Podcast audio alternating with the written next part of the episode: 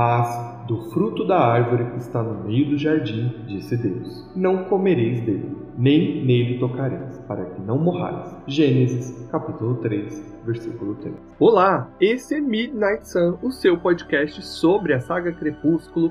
Mais especificamente, a gente vai conversar aqui sobre O Sol da Meia-Noite, o um novo livro da Stephanie Meyer, que vai trazer o ponto de vista do Edward, esse personagem tão amado e com tantas controvérsias e problemas nessa saga Crepúsculo. Então, eu sou o Itamar e vem comigo nessa jornada que eu garanto vai ser legal, vai ser divertido a gente revisitar esse universo aí criado, né, toda essa, essa saga literária e cinematográfica que é Crepúsculo, toda essa saga gigantesca. Mas Itamar, como vai funcionar este podcast? Então vamos lá que eu vou explicar para você. Bom, aqui inicialmente nós começaremos mensal, já que o foco desse podcast é falar sobre o Sol da Meia-Noite. Mas antes da gente de fato falar sobre ele, a gente precisa conversar um pouco sobre a saga Crepúsculo. Precisamos pegar alguns pontos aí sobre a saga, conversar um pouquinho sobre isso. Então esse podcast vai iniciar mensalmente, isso mesmo. A gente vai ter um episódio mensal aí até o lançamento da do Sol da Meia-Noite, Midnight Sun. Aí o podcast passa a ser quinzenal. E esse podcast tem data de, de iniciar e tem fim. Né? No caso, são cinco episódios que esse podcast vai ter para a gente conversar sobre essa saga. Quando eu idealizei tudo, eu imaginei que não há necessidade da gente se estender por muito tempo em Crepúsculo, já que basicamente essa história é falar sobre um romance, é falar sobre Edward e Bella. Então não adianta a gente esticar muito. Mas eu garanto que eu acho que vai ser legal, eu acho que você vai curtir a gente poder conversar um pouquinho sobre essa saga. Eu sei que é uma saga que tem muitos problemas, que tem vários elementos ali que a gente pode problematizar muito, mas antes de qualquer coisa, a gente tem que lembrar que é uma saga literária, a gente tem que tirar os preconceitos aí de lado e o mais legal é a gente poder ver esses erros, entender melhor eles e evitar que eles existam. E a gente só pode fazer isso se a gente tiver bases, né? se a gente tiver conhecimento. Uma das coisas que eu acho mais interessante na saga Crepúsculo é que todas as capas são muito emblemáticas e elas são carregadas de significado e simbologia. Isso porque a própria autora gosta de criar essas capas, ela gosta de idealizá-las de fato.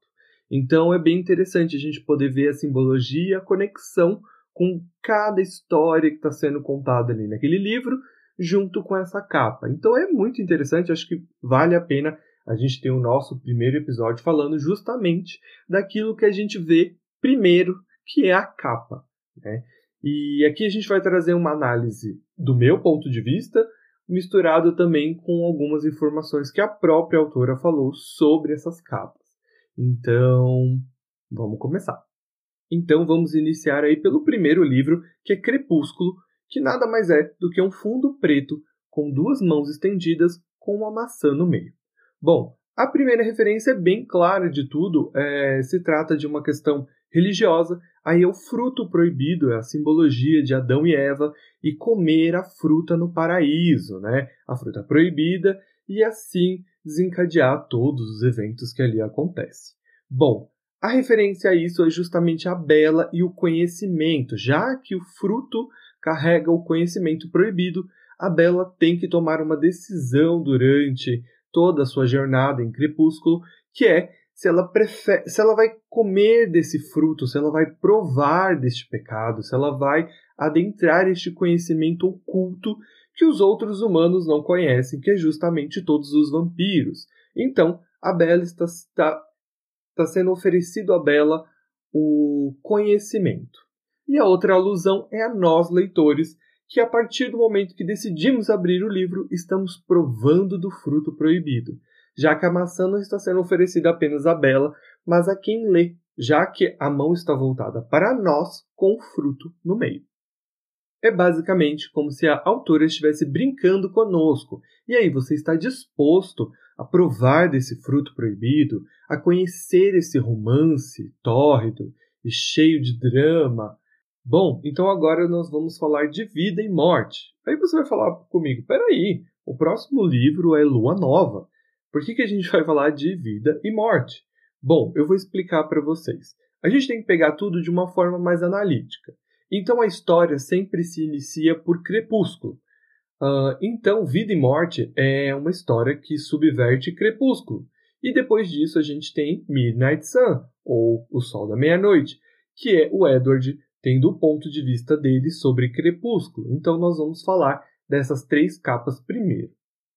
Em Vida e Morte, a gente tem um fundo preto com uma única mão estendida com uma maçã verde. Bom, a ideia inicial permanece. É o fruto proibido sendo oferecido tanto para a gente quanto para o jovem Bel. Só que o que acontece? Aqui a maçã é verde, não vermelho como a gente vê tradicionalmente ou como a gente imagina uma maçã de primeira. Não que não exista uma maçã verde, é claro que existe. Mas o fruto proibido está sempre associado à maçã vermelha, né? E nesse caso, a autora subverte a sua cor, transformando essa maçã em verde porque é justamente o que acontece. Quando Stephanie Meyer decide aí comemorar os 10 primeiros anos da saga Crepúsculo, ela reimagina toda a história, subvertendo aí o gênero dos personagens. E então, essa capa simboliza isso, a subversão dessa trama e mostrando os caminhos que ela toma quando o Edward e a Bella têm os seus gêneros invertidos.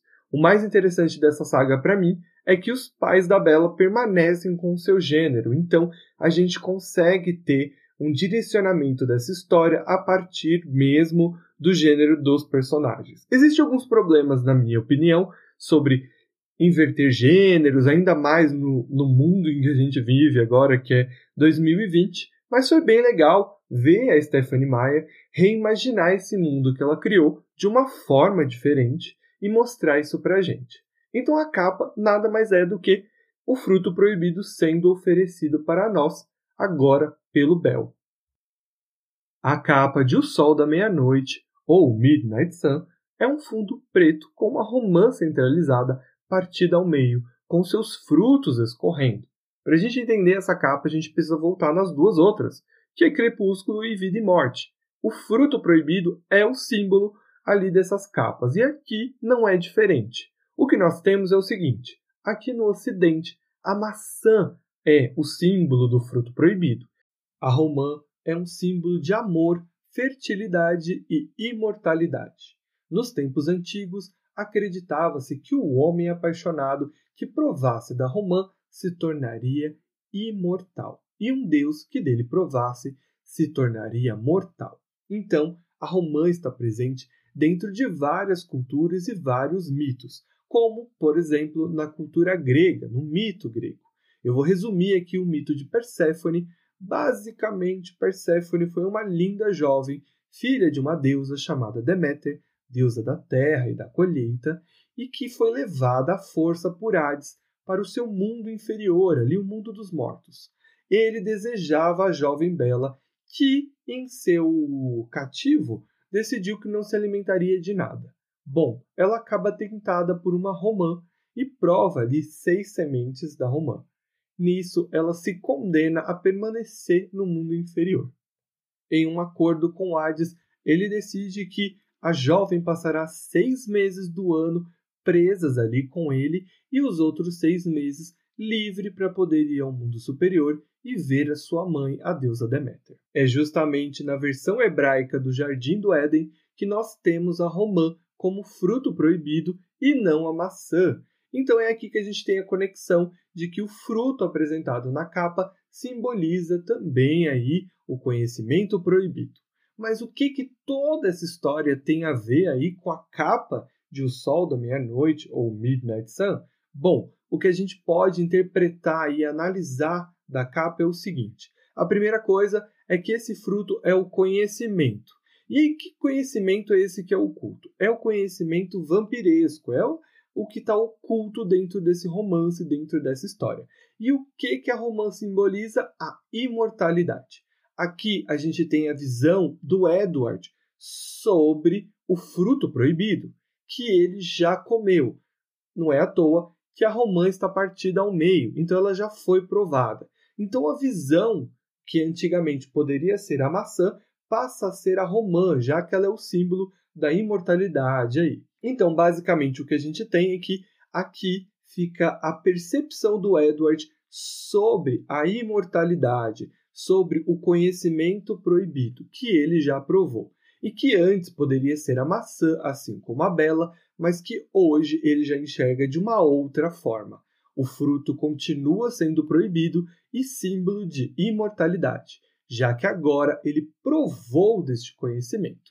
E é uma alusão a nós também, já que nós conhecemos essa história, nós já provamos do fruto proibido, mas agora nós iremos enxergá-lo do ponto de vista do imortal, do ponto de vista do vampiro que já obtém esse conhecimento. A nossa próxima capa é Lua Nova, a sequência de Crepúsculo. Bom, em Lua Nova nós temos um fundo preto com uma orquídea branca manchada de vermelho se desfazendo. Para a gente entender essa capa, a gente precisa saber o seguinte: a Stephanie Meyer não idealizou essa. Na verdade, a sua ideia inicial era um relógio, já que o tempo em lua nova é muito importante. Na história, nós temos dois pontos importantes: a presença do Edward e a sua ausência. Quando o Edward sai da trama, a trama é lenta, é carregada, é puxada. Quando o Edward volta, as coisas voltam a se movimentar, as coisas se aceleram. Então, o tempo é muito importante na narrativa de Lua Nova. Então, a autora queria trazer um relógio para a capa. Mas a galera da editora não curtiu a ideia, não achou que um relógio seria muito dramático. Eles queriam então algo diferente, algo que impactasse, assim como foi a primeira capa. Então veio a ideia da orquídea. A orquídea é uma flor que está ligada aos apaixonados, então não é à toa que ela foi escolhida para a capa. Mas a gente precisa entender uma coisa muito importante. A orquídea branca simboliza pureza e a orquídea vermelha simboliza paixão e desejo. Então o que nós temos é uma orquídea tingida de vermelho. O que nós temos é a pureza sendo corrompida pelo desejo e a paixão. Então nós temos uma orquídea que está se despedaçando, quase como se ela estivesse gotejando. Então a ideia é como se a orquídea estivesse sido manchada de vermelho, manchada pelo sangue da paixão desse romance.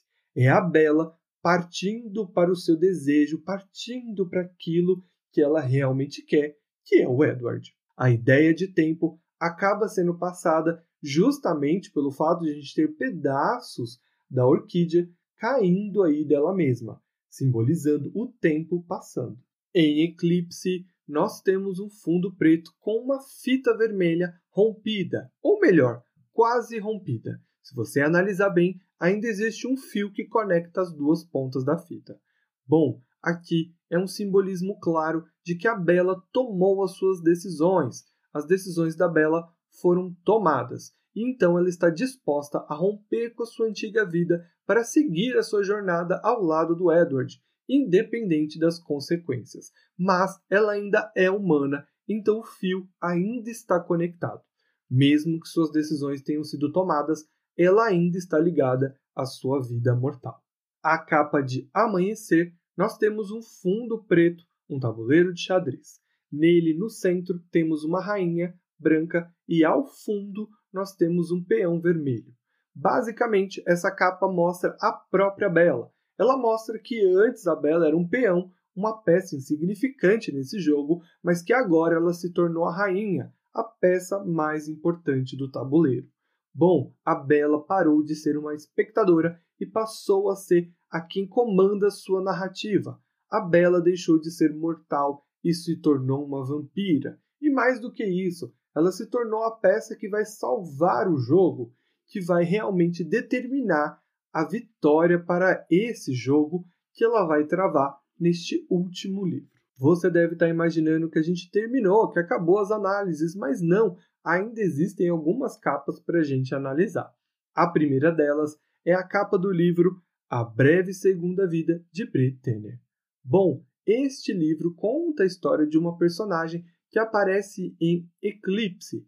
Basicamente, a Bre é uma das vampiras criadas ali pela Victoria do seu exército de recém-nascidos. A Bre ganha uma história aí focada nela sobre a sua criação, sobre a sua segunda vida. A história conta do momento em que ela nasce pela segunda vez até a sua segunda morte.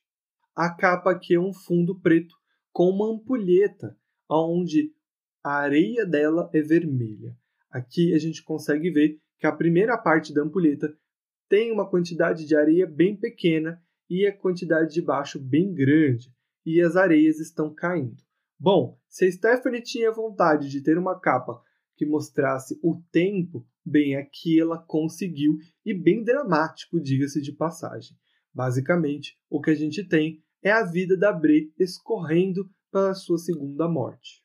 O último livro e não menos importante, nós temos o Crepúsculo, guia oficial e ilustrado da série. Neste nós temos um fundo preto que na verdade é formado por várias peças encaixadinhas ali do quebra-cabeça, todas elas pretas.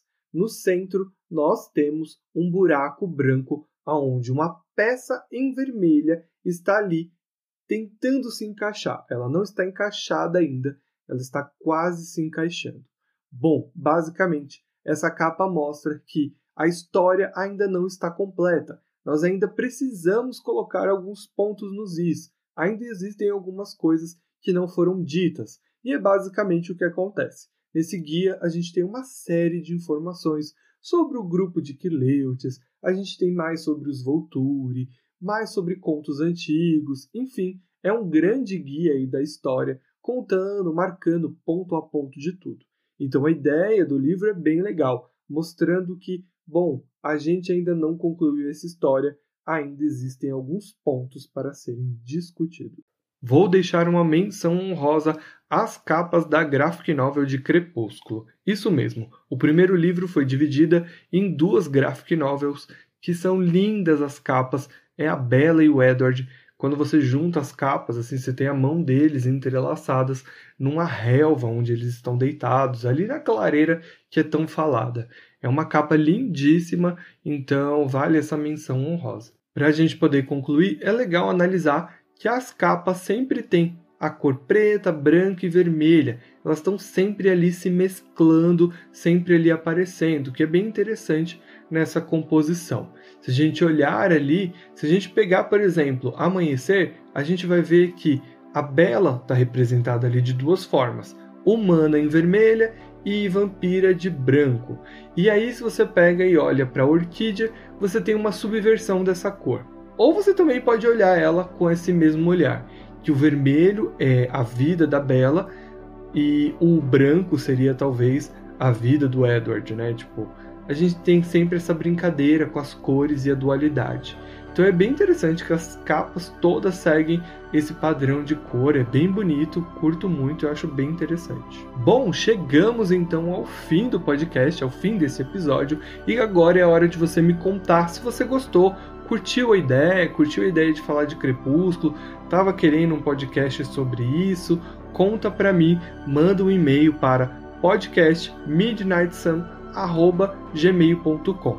Eu vou deixar o e-mail na descrição aqui do podcast, então é só você dar uma olhada ali na descrição do episódio ou na descrição do podcast, tá certo? Que vai estar tá lá o e-mail e você pode me mandar uma mensagem contando, sabe, a sua opinião sobre a saga ou até mesmo a sua opinião sobre as capas. Conta para mim, eu vou ficar muito curioso em saber.